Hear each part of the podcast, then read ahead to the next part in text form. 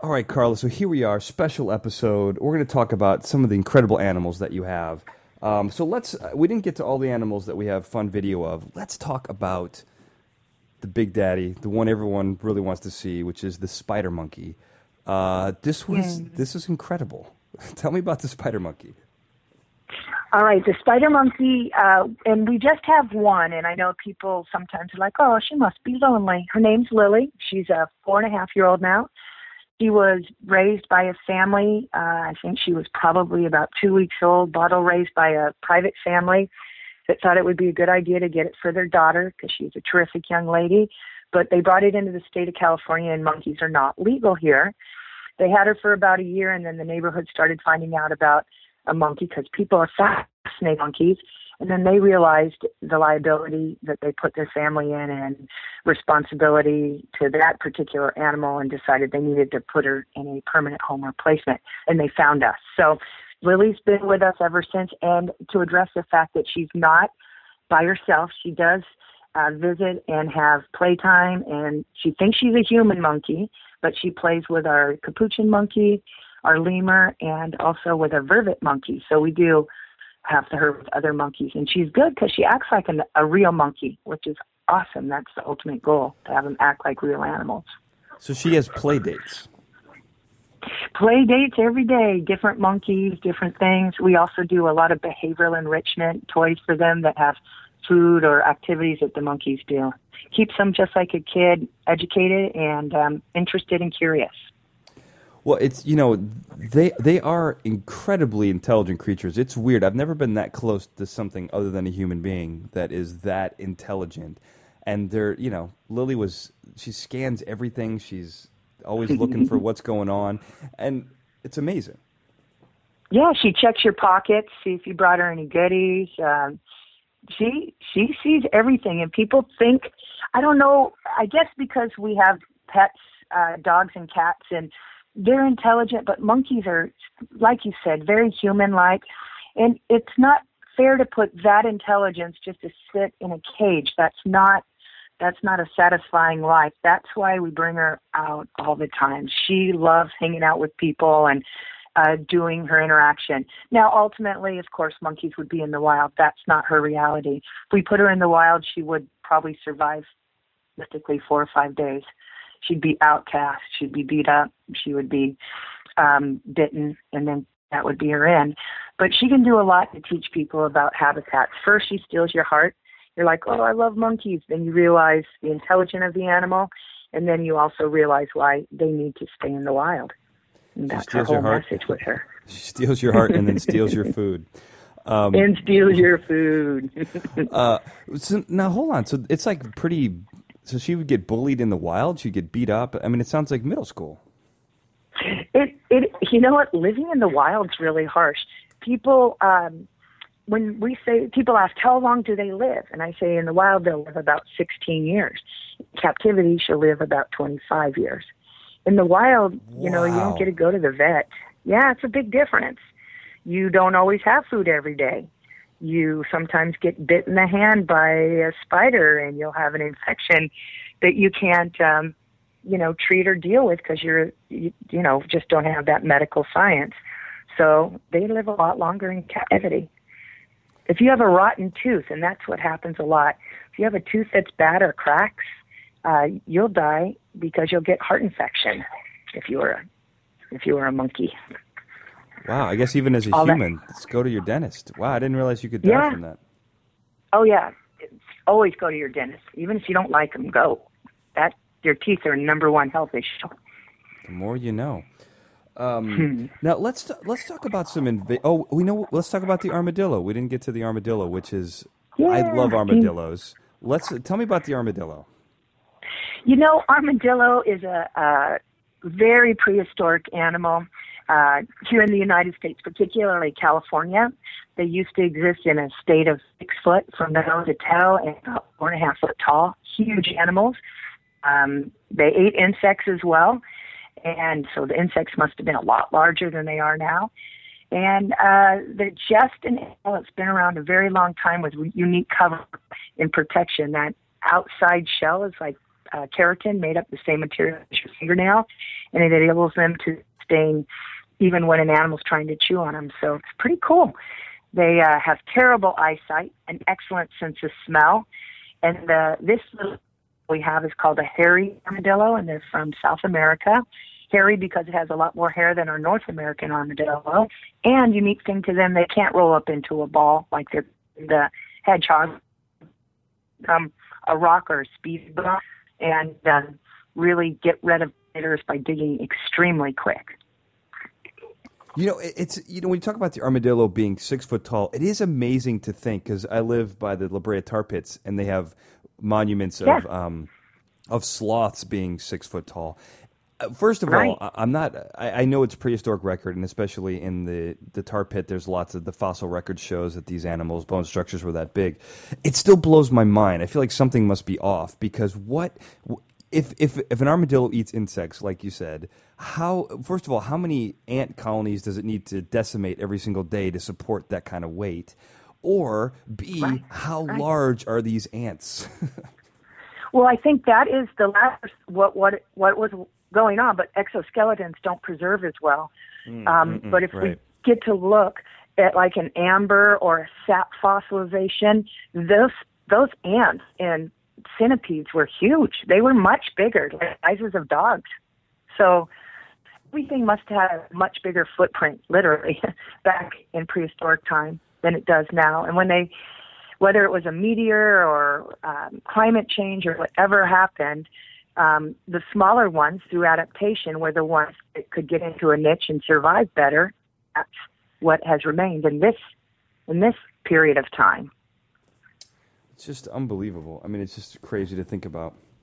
Um, now, now this is a great segue. So, speaking of of you know catastrophic events causing creatures to hide away and evolve, there is. I just read this story yesterday. Um, it's an amazing story uh, in Australia. I'm forgetting the name of the island. I don't have the article in front of me, but basically, a, um, they had these big, long, um, like not really cockroaches. They look like walking sticks, but they're long and black. A large, very large insect, and it's populated the island right off the coast of Australia. And so, uh, you know, this is right around the 1920s. A ship wrecked on there, and you know there were five or six people that lived, and then they they moved on. But on the ship were black rats. So the rats came onto the island, were introduced, and they found that boy, they sure do love these insects. And within 20 years, had decimated the entire insect population on the island. And for you mm-hmm. know, since the 1940s, people believed this insect to be completely extinct. But spoiler alert, in the article, what you learn is that on a single bush at the top of a mountain, these insects had crawled in and hid and reproduced for the past 60 years. So there were, I think there were literally 24 insects on this bush. Um, and the Australian government was allowed to take two, and they ended up, you know, studying them and breeding them in captivity. Um, now the rats are still running the island, but this, so this insect was basically put to the brink of elimination because of this invasive species, as we talked about in the interview. When an animal doesn't have a natural predator, this happens. So this happened there, but but some of the animals that you have, um, you know, this is a problem. Like the Burmese python, for example, big problem. Yes, huge problem. And a- actually, um, I don't know how it's going to eradicate. And they tried putting bounties on the pythons and everything. And uh, what happened, though, I think the best thing that's happened for our swampland with the python in particular is that they had a freeze a few years ago, a couple of years of freeze, and that really stopped a lot of reproduction. So naturally that might help, but still it's going to be a problem because they're eating alligators and deer, and there's no other predator that's going to take out a 28 foot Burmese python. I think what a lot of people don't realize is that when you go to the pet store and let's say you want a you know you want a spider or I'm the spider I'm sorry when you want a snake so you buy a snake and you think oh well this must be your natural belief is that oh this must be native and not even like consciously believing that but you don't understand that that python that you're buying is like from Asia so it's from across the world So you can't, Right. and, and not all snakes live in the same swamp area. So when you let Right. it go into the swamp, yeah, the swamp is identical to the swamp in Asia, but in Asia, that swamp is suited to take care of the population of the python. When you enter it into the swamp here, it grows, it breeds, because man, does it love this temperature, and then Right. no one but there's it. no predator that keeps Exactly. the balance in nature there. And we're finding, I mean, it happens on, it happened on Hawaii in modern times, on Guam, and uh, the instance that you just talked about with the rats and the, the insects. It's a perfect example of how bringing on a non-native species can cause a huge habitat change or destruction or balance of nature. And um, we're smart enough to know and teach about that that we can be responsible and not do that. So that is definitely a message that Pacific Animal Production feels is really important. And if we can do it in a nice way instead of telling people, no, you can't have it, but explain why it's not a good idea, I think people get it better. Not everybody, and that's why there's many different ways of teaching people. But I think, in my experience, a friendlier, um, educated way of explaining why we don't want to have exotic animals and with people that are not everybody, but where people are irres- irresponsible and let them go to the wild is not a good idea. I also don't think people understand like the devastation that can be caused by that. So sure, you can say that they can breed without control and that no one is, you know, preying on them. However, they're still eating and they're still growing. So what they're doing is they're eating the food supply of the other animals. Mm-hmm. Exactly. Well, now those, those Yep. animals don't have food. they don't have food and then those species are going to go extinct and what we might not even go down further with the road is if let's say an alligator carries a bacteria that it's excreting after it eats something and it keeps the water cleaner and there's no longer an animal doing that this is hypothetical Mm, right. but uh, then we're going to have uh, contaminated waters, and those waters flush out into our Gulf system, and the Gulf system produ- produces thousands and b- bazillion pounds of shrimp. I mean, there's a whole imbalance we might not even be aware of. So It's the butterfly effect. I mean, it's truly the connected. It butterfly effect. everything is connected. Everything is important, even microscopically. Well, you know, and I think people, you know, the average person doesn't understand and thinks like, "Oh, that's grandiose. It's going to affect billions of shrimp." Yeah, yeah, yeah. But it totally does. I mean, that, what you just said is a completely plausible, realistic scenario, as grand as it may sound. And um, I realize that, and I know a lot of people don't want to hear it, but I'll start one step at a time. You know, let's mm-hmm. get them to understand this. And then if they have an interest in that, hey, I'd much rather have three people interested than zero people interested. Because No, that's, that's really true. the only way we're going to be responsible humans. And this is not our planet. This is every li- living organism's planet. So everything is important. It's very, very true. Um, I mean, in, just to go, just talk about one because I think you have two other invasive species which are kind of interesting: the iguana, which has taken over Puerto Rico, um, and then the horned. Um, what is it? It's the horned uh, frog. That's not what it's Frog, called. Frog, yeah. But that Yeah, took over frogs- Australia. Yep. And the cane toad. I mean, frogs, um, frogs and toads are a huge problem worldwide, and people just think they're cute. They don't get that. Uh, just right here, red red-legged frog in my area of North San Diego used to be everywhere, and now the bullfrog has found them to be easy prey and eat them, and it's causing a big imbalance. And people are like, "It's just a frog." but again, it, it can trickle down to that whole shrimp thing that we don't know how it's affecting things downstream, literally, and um, the the whole responsibility of it, of people just doing it inadvertently, not knowing. It's just a cute frog. Let it go. I'm raising tadpoles in my classroom, and then I'm letting them go. What kind of tadpoles did you let go? Oh, I don't know. Well, it was a Frog tad- it was a yeah, bullfrog. Yeah, just frog tadpoles. Yeah. Yeah. But no, that that was a bullfrog, and bullfrogs are not native to here. And now you just put that in our whole water system in this little town, and you know that's a quite good possibility. They're very strong that they will and lots of bullfrogs, which are not from here. No, it's true, and also because they they don't have a predator, you know, in in the in you know where bullfrogs are from, they probably have a you know a certain life in you know life in the wild. Well, here without Yep. a predator, that may be double. So they may be wreaking Right. havoc for twice as long. Right. And like you said, killing other animals, trying to eat. Oh, there's a frog. A bird comes down and eats the frog, a little sparrowhawk or a kestrel, and it's not immune to the secretions right. that they Mhm. have. And then now we have a bird of prey that's just bit the dust because it didn't realize. So yeah, it, it just goes on and on. It's exponential. Uh, it sure is. Um, I mean, it, it really is, and that's not even talking about the man-made problems that we have. This is just animal Right. animal. Yeah, Um, exactly. Well, so let's let's talk about some fun stuff to to, to end this. Um, Okay. The let's let's bring it let's make it cute. The chinchilla. Now, Hmm. I didn't know that their teeth never stop growing. How does that work? Is that true?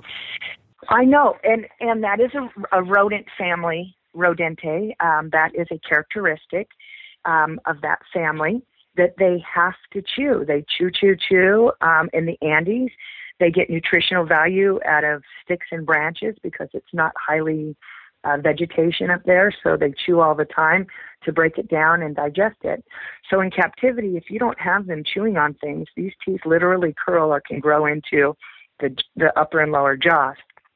So chinchillas are pretty cool little creatures. It took them quite a few years to actually acclimate them to make them an animal that could be in population, and that was for human gain. They wanted to use the fur to make chinchilla coats. Oh, so they were yeah. brought to the United States in the 20s. Well, let's not go on a rant about animal fur coats. Oh, sorry. Yeah, That's we're not okay. going there. Because I could go down a whole rabbit hole here, or any kind of animal hole. I won't, not specifically rabbit, but you know. I mean.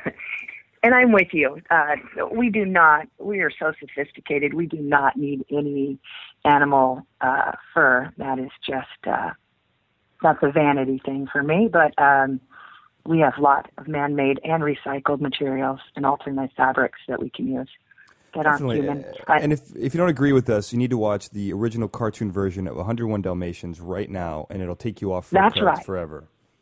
there you go. I love it. Thank you. Um, now, speaking of fur, let's talk about you. You have a hairless cat. What is that? I don't understand what that is. Oh, that you know what? I- did a project called Cats, Rats, and Bats, and um, this partner I worked with just really wanted people to come in and take a look at animals, and they realized that ooh ah factor, and that animal has been created by man for an ooh and ah.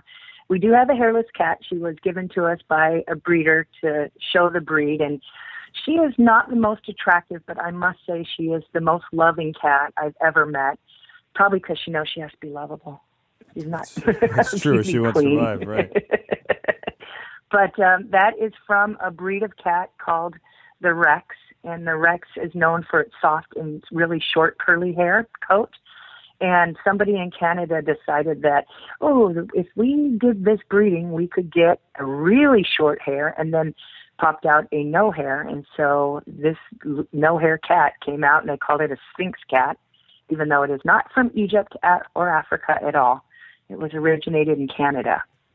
So yes, we have that, Wow. and uh, we have it from that project. And now she actually, guess what clientele likes our hairless cat the best? Uh, Okay, I'll tell you. I have no idea. The senior homes, they love that hairless cat. we do senior homes, and I first could not figure out why, but I think because she looks a lot like them. oh, it's like looking in a mirror. I'm I'm just guessing, but they love her, and she's probably really affectionate, and they think that's fun too. yeah, I imagine you would We be a big, a big hit if you brought a bunch of Shar-Peis and uh, and hairless cats. They would love Yes. Um, now let's talk about.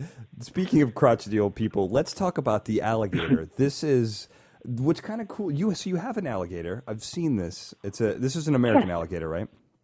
Yes. Uh, and We actually have four, and that's enough. that's a lot.